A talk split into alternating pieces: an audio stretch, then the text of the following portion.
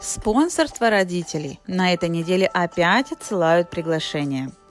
Министерство иммиграции объявило на этой неделе, что будут отобраны и приглашены 23 100 родителей на ПМЖ из заявок на спонсорство, отправленных в 2020 году. В общем реестре на спонсорство по настоящий момент зарегистрировано более 155 тысяч заявок. То есть приглашение подать на спонсорство родителей получит каждый шестой. Приглашения будут рассылаться на протяжении двух недель. Кто может спонсировать своих родителей? Те, кто заполнили заявку на спонсорство с 13 октября по 3 ноября 2020 года кому более чем 18 лет, кто проживает постоянно в Канаде и является канадским гражданином или постоянно проживает в Канаде на ПМЖ.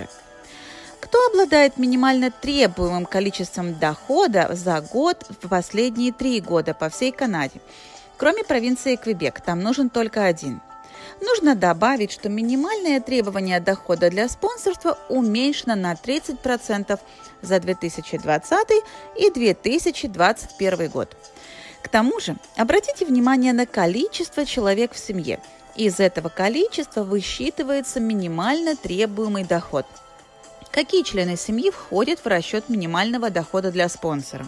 Итак, сам спонсор, его супруг-супруга, его дети, дети его супруги от бывших браков, если живут больше, чем 50% времени с ними – другие родственники, которых он спонсировал ранее, и период обязательства, обычно 10-20 лет, еще не прошел.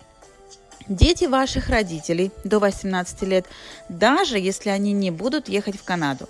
Супруги ваших спонсируемых родителей, даже если они не едут в Канаду. Если ваши родители расстались, но еще не разведены, и кто-то из них не едет в Канаду, все равно оба входят в категорию членов семьи. Напоминаю, если вам не посчастливилось получить приглашение на ПМЖ на родителя, вы можете подать на супервизу для них, которая выдается сейчас на 10 лет.